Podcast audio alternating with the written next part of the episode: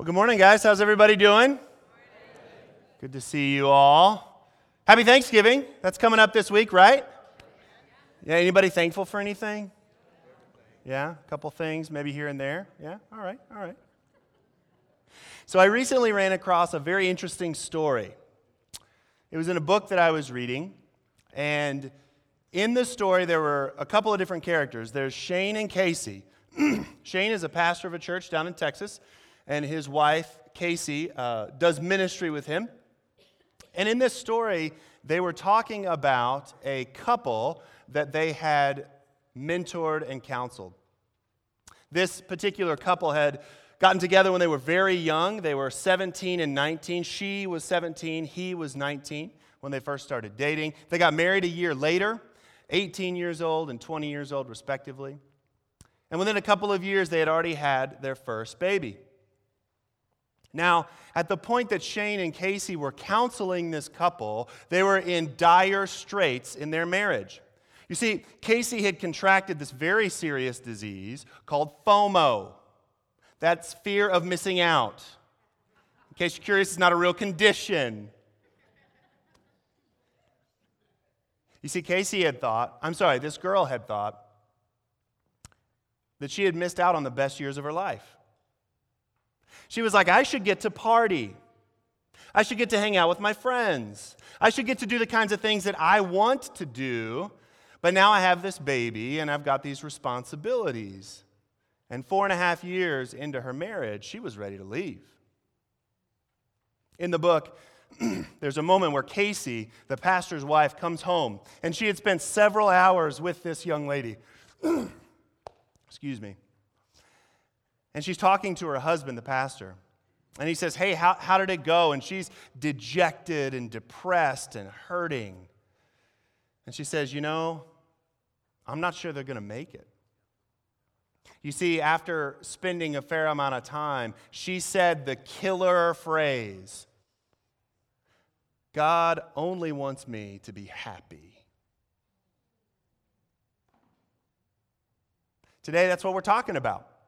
We're talking about does God only want us to be happy?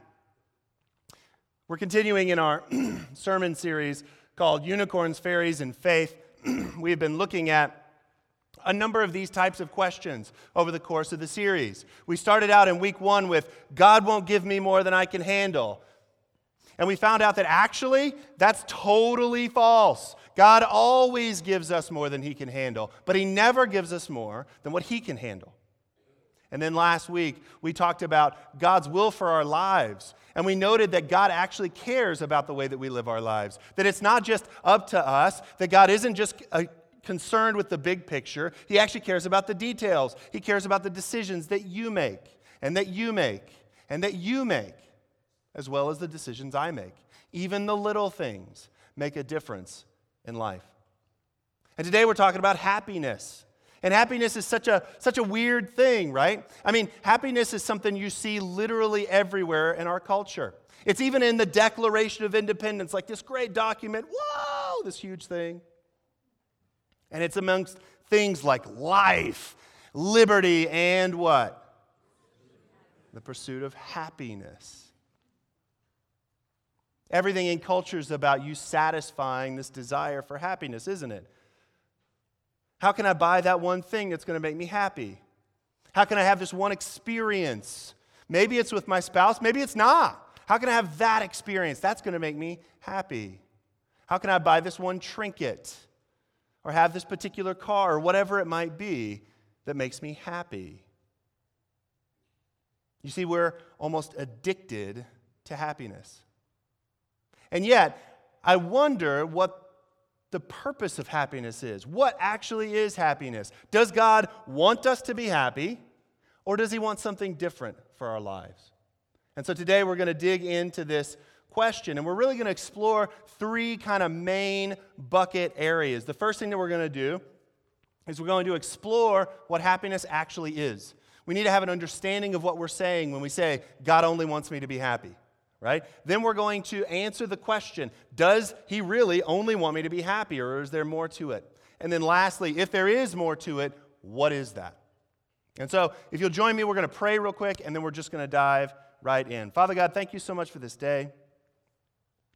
Thank you so much for loving us. Thank you, Lord, so much for providing for us.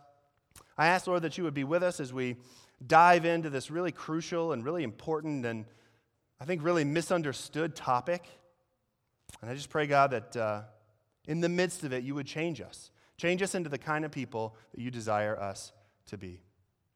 In Jesus' name, amen. All right, so I got a question. I want a little feedback here. What do you think happiness is? You can just shout it out. I want to hear from you guys. What do you think of when you think about happiness? Short term, okay. All right, that's a good one. Anybody else? Contentment. Okay, okay. Pumpkin pie blizzards, that's special. Um, what else? What else? Happiness. Family, okay. All right. Winning the Super Bowl, okay. Go Cowboys. What else? I'm the one with the mic. You just got to know that. Suffering for. Suffering for Christ. There we go. Happiness there. Suffering for Jesus. Peace of mind. That's good. That's good. Fulfillment. All right. Good. That's good. That's good answers. Let's look at what the dictionary says. Dictionary.com talks about happiness in this way it says it's to be delighted, pleased, or glad as over a particular thing. So it's this idea of fulfillment, pleasure, joy, temporary joy over a particular set of circumstances. And that's a really important thing for us to know as we start talking about happiness. Is happiness is actually a response to circumstances that are pleasing. Circumstances that make us feel really good, right? So if you eat a good meal, say you have that really great steak, so long as you don't eat too many potatoes, right? You feel happy afterwards. Your circumstances are good if that's what you like. Maybe one of your kids like has a great win at school or they do really well at basketball or whatever that might be. If that's a goal for you, for your kids to do well in things, then you'd be happy. You land a great business deal and you're, it, it, it meets what your agenda is, what you're trying to accomplish, that makes you happy. You see, it's a response to something else. But see, happiness is an emotion. And emotions are governed by a few things that we're going to talk about here, real quick. First of all, again, it's an outside stimulus that causes us to have an emotional reaction. So let me give you an example. So, anger is a really good example. Anger is not something that just exists in the middle of nowhere. Anger is about a brokenness that we see. We say, oh, that's not right. So, my first initial emotional response is to be angry. Sadness is the same way. Sadness is all about loss. Now, whether it's that Domino's didn't have the topping I wanted on my pizza, or I lost a family member, whatever the loss itself is, our response emotionally is sadness. And again, happiness fits into this same idea that when favorable circumstances happen, when things are the way that I want them to be, then I'm happy. But that's not the only thing. You see, in addition to being all about external stimuli, our response to it, it's actually something that you can't really control. So we can control our response to our emotions, we can control our behavior, but the visceral response in you, you cannot actually control. Let me give you another example. Let's say, for instance, that I stand up here and I say, for the next seven days, I will not get angry. I will not get angry. Is that even possible? Well, of course it's not. Because I can't tell you what I'm going to have to deal with in the next seven days. That would be silly for me to say I'm not going to get angry. I mean, what happens when my kids are rambunctious and crazy little hoodlums, right? Hoodlums, that's not a word you hear very often. It's impossible for us to actually force our emotions into a particular place. In the same way, happiness for us, we can't really control when things are the way we want them to be, can we? We can't control our response. We can't force ourselves to be happy. Now, we can play tricks on our mind. We can say, oh, actually, this really is the way I wanted things to work. But in the end, our response is what it is. That's another characteristic of being an emotion. Third is this that happiness is all about our personal reaction to circumstances. So, like, what makes me happy might not be what makes you happy. Let me give you a really good example. Let's talk about my wife and I, Amanda, and our like for movies, our taste in movies. I love shoot 'em up, Star Wars, like Marvel hero action movies. I love it. I don't know what it is about it, but I love the, the conquering and the, and the good guy winning and the bad guy being vanquished. You know what I'm saying? Anybody else like that? Yeah, there we go. There's a few. Now, my wife, she likes movies that are just a little bit different than that. She really resonates with a, with a love story and with a romantic comedy, that kind of thing. And those are, those are fine movies, but my taste is a little bit different than hers. And so if I force her to sit down and watch like Captain Marvel or one of these other movies, like I shouldn't expect that that's going to make her the most happy. See, it's very personal the way that we engage happiness. It's very personal. And so now, with, with these kind of as our framework, emotions being about response to outside stimuli, happiness being an emotion, how we feel about something can't be controlled, and then it being a personal experience when we have happiness happen in our lives, let's relook at this question Does God only want me to be happy? I'm going to make a statement that I think actually encapsulates this, and you tell me if you agree, okay? To say that God only wants me to be happy is to say that God will only allow my circumstances to be favorable and pleasure giving to exactly what I want them to be without regard for how it impacts other people. Anybody like that? Let me read it one more time. This is, this is the shock and awe moment, right? To say that God only wants me to be happy is to say that God will only allow my circumstances to be favorable and pleasure giving to exactly what I want them to be without regard for how it impacts other people. Church, that is the epitome of selfishness, isn't it? Like, I don't know if you could actually find a better definition of selfishness. God only wanting me to be happy means literally nothing can be off. Oh, and by the way, your tastes change over time. So, what made you happy a year ago might not make you happy right now. Not only is it super selfish, but it's a moving target. I don't know that I always liked plaid shirts. Maybe I did. Maybe I won't next year. Who knows? Happiness is flippant, it changes all the time, and how selfish it would be if the only thing we ever said is, it's all about my happiness. God only exists to make me happy. Like, that's genie in the bottle theology. And that's just not the way that it works.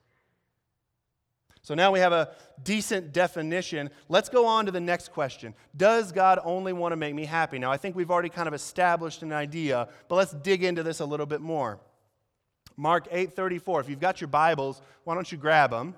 You don't have a Bible, you can grab one from a purple chair. If you don't own a Bible that you understand very well, please take that one. Like, I'm serious. You can have that. Either that or you can grab a device or you can follow along with me on the screens back here.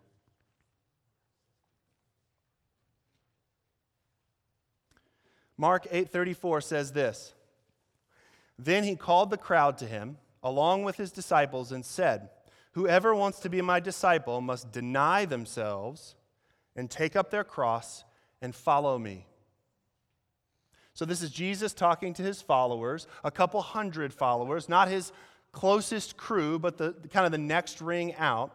And he says to them, If you want to be my follower, if you want the satisfaction in life that only God will give you, if you want to really be that, you must deny yourself. That means that all of your happiness, all of your joy, you have to be willing to say, I'm going to move it from here to the side so that I can pursue God. You see, your happiness is actually not God's top priority. Instead, it's about His mission, it's about what He wants to do in the world.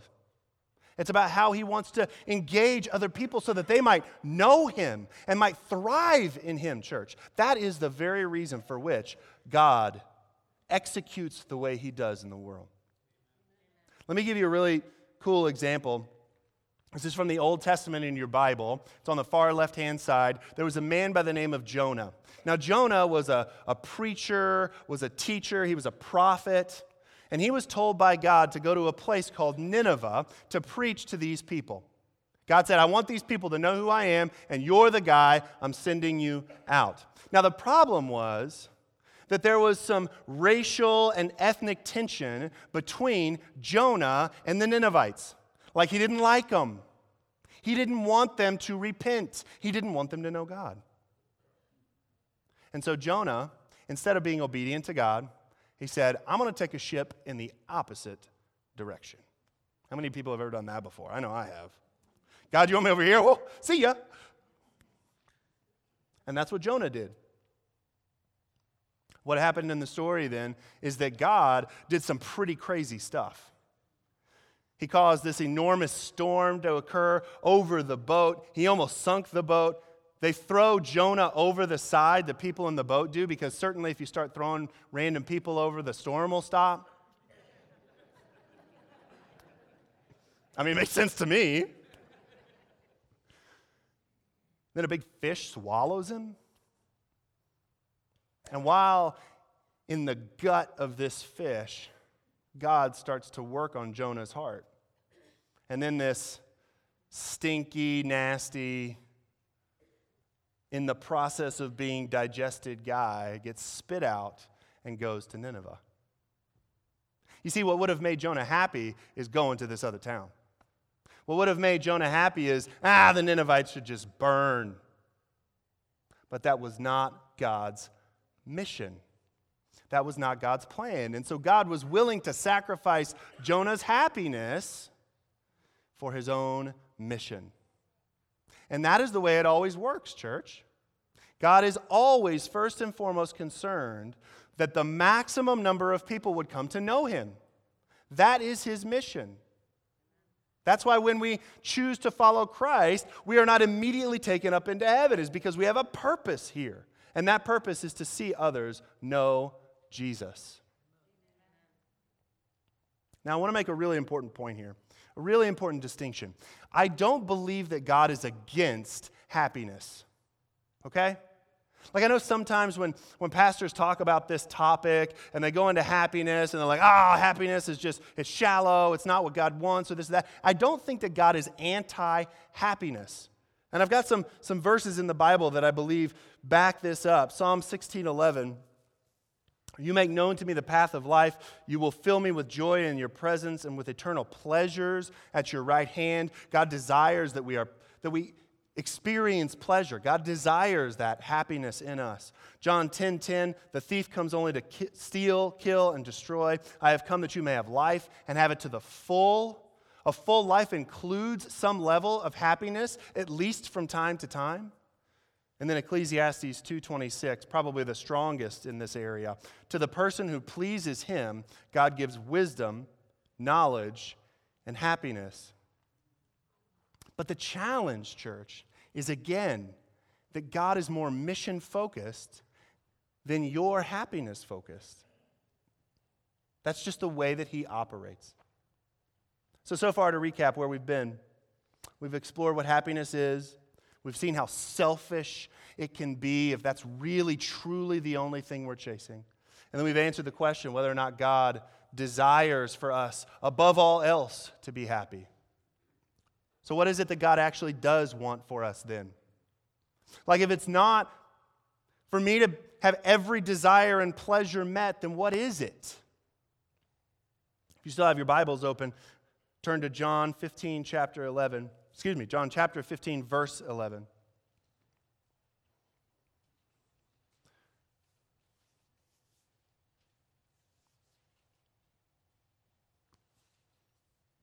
I have told you this so that my joy may be in you and that your joy may be complete. God wants something so much more for you and for me and for the people that are not in this room than happiness. He wants joy. Real, life giving joy. And while joy and happiness, like, kind of share some similarities, like, I think in our culture, you know, we talk about them as kind of the same. And, and certainly there is some overlap. They are by no means the same. You see, more than anything, happiness is, is temporal, it's momentary, it's fleeting. I mean, you could eat a greasy hamburger that determines whether or not you're happy, right? But joy is something so different, so much more fulfilling. Let's take a, a couple of minutes and look at what joy really is all about. Joy is a lifestyle built on contentment. Philippians 4:11 says this, I have learned to be content in whatever the circumstances. Now this particular passage was written by a guy named Paul. Paul started out with everything by the world's standards. Like he had wealth, he had power, he had great education. I mean, he was like on the fast track to stardom. And then God grabbed him and what happened is he was shipwrecked. He was beaten. He was beaten to the edge of death itself. He was ostracized. He was humiliated. And ultimately, he was executed for his faith. But yet, he still wrote this Joy is a life that is content. And so maybe you're in a really hard situation right now. Maybe you're in a situation where you feel like you've been shipwrecked a little bit. Maybe you've lost your job recently. Maybe your kids are just ornery beyond what you could ever imagine. Hooligans and ornery in the same sermon? Wow. Maybe your marriage is on the rocks. Contentment isn't about your circumstances, it's about having the presence of God in your life in the midst of your circumstances. Because God will change what's in here, even if what's out here doesn't. Joy is also a life that is built on confidence. Built on confidence. 2 Corinthians 3, verse 4 says this Such confidence we have through Christ before God. We have the opportunity to be confident because of what God has done through Jesus. And so we then can have confidence that God is with us. We can have confidence that our lives actually mean something. That when you wake up tomorrow, it's for a purpose, right? We can have confidence that our pain isn't wasted. That God has a reason for it, a direction for it we can have confidence that our circumstances don't define our identity. Have you ever thought about that? That your circumstances don't actually define who you are. So if you have that illness, that's not who you are. If you have that disability, if you have that struggle in your life, that is not your identity. Your identity, if you are a follower of Jesus, is that you are His. And we can have confidence that God loves us. True joy gives us confidence. Joy also is a life built on hope. That tomorrow, that beyond, that the last time I close my eyes on this life, there will be something so much better. Isaiah 40, 31. But those who hope in the Lord will renew their strength. They will soar on wings like eagles. They will run and not grow weary. They will walk and not be faint. That is one of my favorite passages in the entire Bible. If you want something to memorize, memorize that one. Jeremiah 29 11, for I know the plans I have for you, declares the Lord plans to prosper you and not to harm you, plans to give you a future and a hope. In Psalm 42 11, why, my soul, are you downcast? Why so disturbed within me? Put your hope in God, for I will yet praise him, my Savior and my God. This is the nature of joy. Isn't that so much more appealing than like how you feel after a meal or something? How you feel based on what your boss tells you at work? How you feel based on how your kids act? Based on if your car starts or not? Based on the weather? I mean, come on. We live in Minnesota. The weather's awful most of the year here.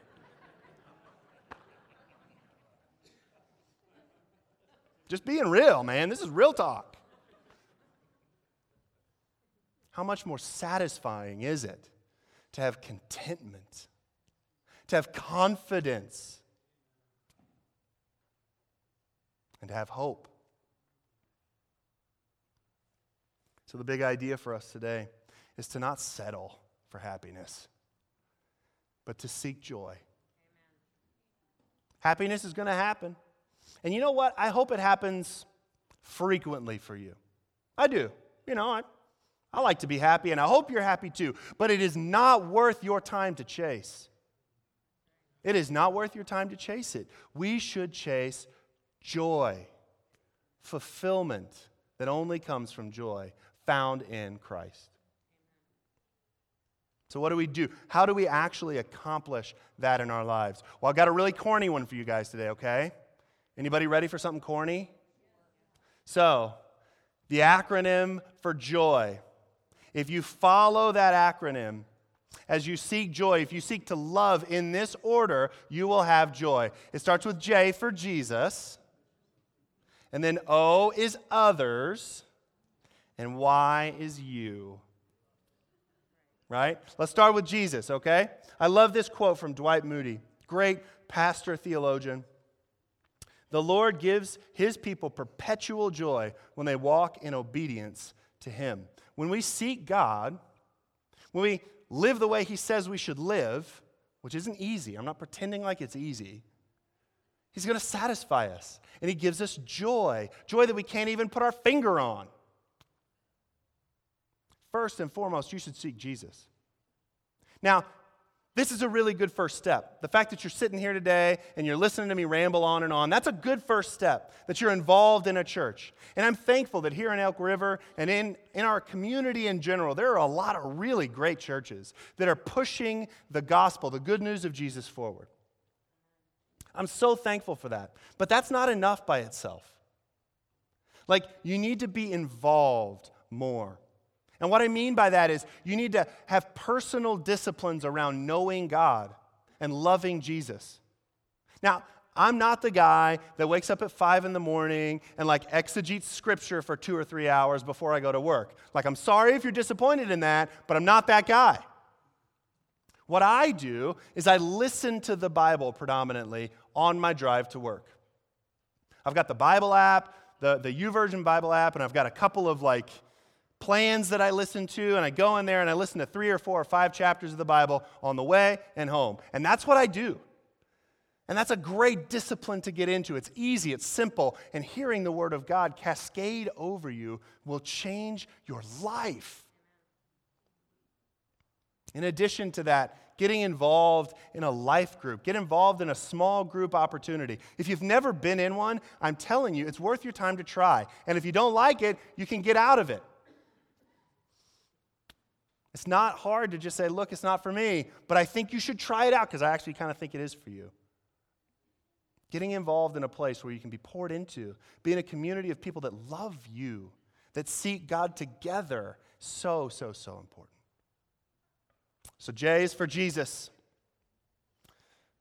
O is for others. This is the idea that we should always seek to love others before ourselves. Now, I'm a pretty um, outgoing, kind of gregarious person, if you didn't know that about me already. But even if you're not a people person, that's not an excuse for not loving others. Now, it doesn't mean that you have to like turn into me. It doesn't mean that you have to like ask people over to your house and like spend a lot of time with other people. Like, I know that exhausts some people. Some people aren't like filled by that, but there are ways that you can love on other people where it doesn't have to exhaust you. There are creative things you can do. So maybe what you could do is write cards to people. You don't even have to talk to them face to face. Maybe you could serve. I know there are many people in this church that need someone to love on them, even if it's not just dialogue, even if it's like, You know, I need to fix up my house to sell my house. Or I need to, like, my car's not working and I just need somebody to help. That's loving on others. But unfortunately, no, no, no, no, no, no, not unfortunately. The command from God is to love others. And real joy, real joy, is found in that, in loving others as well. So J is for Jesus, O is for others, and Y is for you. Now, this is something we don't talk about a whole lot, but the way in which you care for yourself actually does matter for your own joy. God actually cares about the way you live. And so, the way that you take care of yourself, the way that you engage your job, the way that you engage your family really matters. Now, if you are perpetually tired, you might not have the right rhythm in your life. You might need to re engage that a little bit. What does it look like for you to separate if you need to? Jesus did that very thing. Jesus, on a regular basis, separated. He spent time with the Father. And let me be honest, I mean, unless you're healing people and making, you know, lame people walk and blind people see, you are probably not as busy as Jesus was. I mean, right? Anybody in here do that kind of stuff? Not regularly, right? If Jesus did it, I think we should too. I think it's important to separate ourselves sometimes, to refresh ourselves, to know the things that make us better human beings. And that's the why. So we got the J, we got Jesus. We should love him first and foremost and seek him first and foremost. We have others we should love and seek them too. But then also we have ourselves on the list that we should also do what we need to do to take care of ourselves. Happiness is cool. It is. But it is nowhere near as cool as joy. So the fairy tale is that God only wants you to be happy. The reality is that God only wants you to be filled with joy. Amen? Amen. Let's pray. God, thank you so much for this truth. Thank you, Lord, so much that you seek to fill us with joy. The true joy, real joy, only comes from knowing you. And God, I pray that you would begin to stir in our hearts. And Lord, if there's anyone in here who's like, man, I, I, I, hear what you're saying, but like I just don't know about this Jesus guy. I, I just don't I, I just don't know. I pray God that you would begin to move in their lives and in their hearts. God, I pray that in, in every way you would just do a great work in us. Lord, we love you. We commit ourselves to you today. In Jesus' name, amen.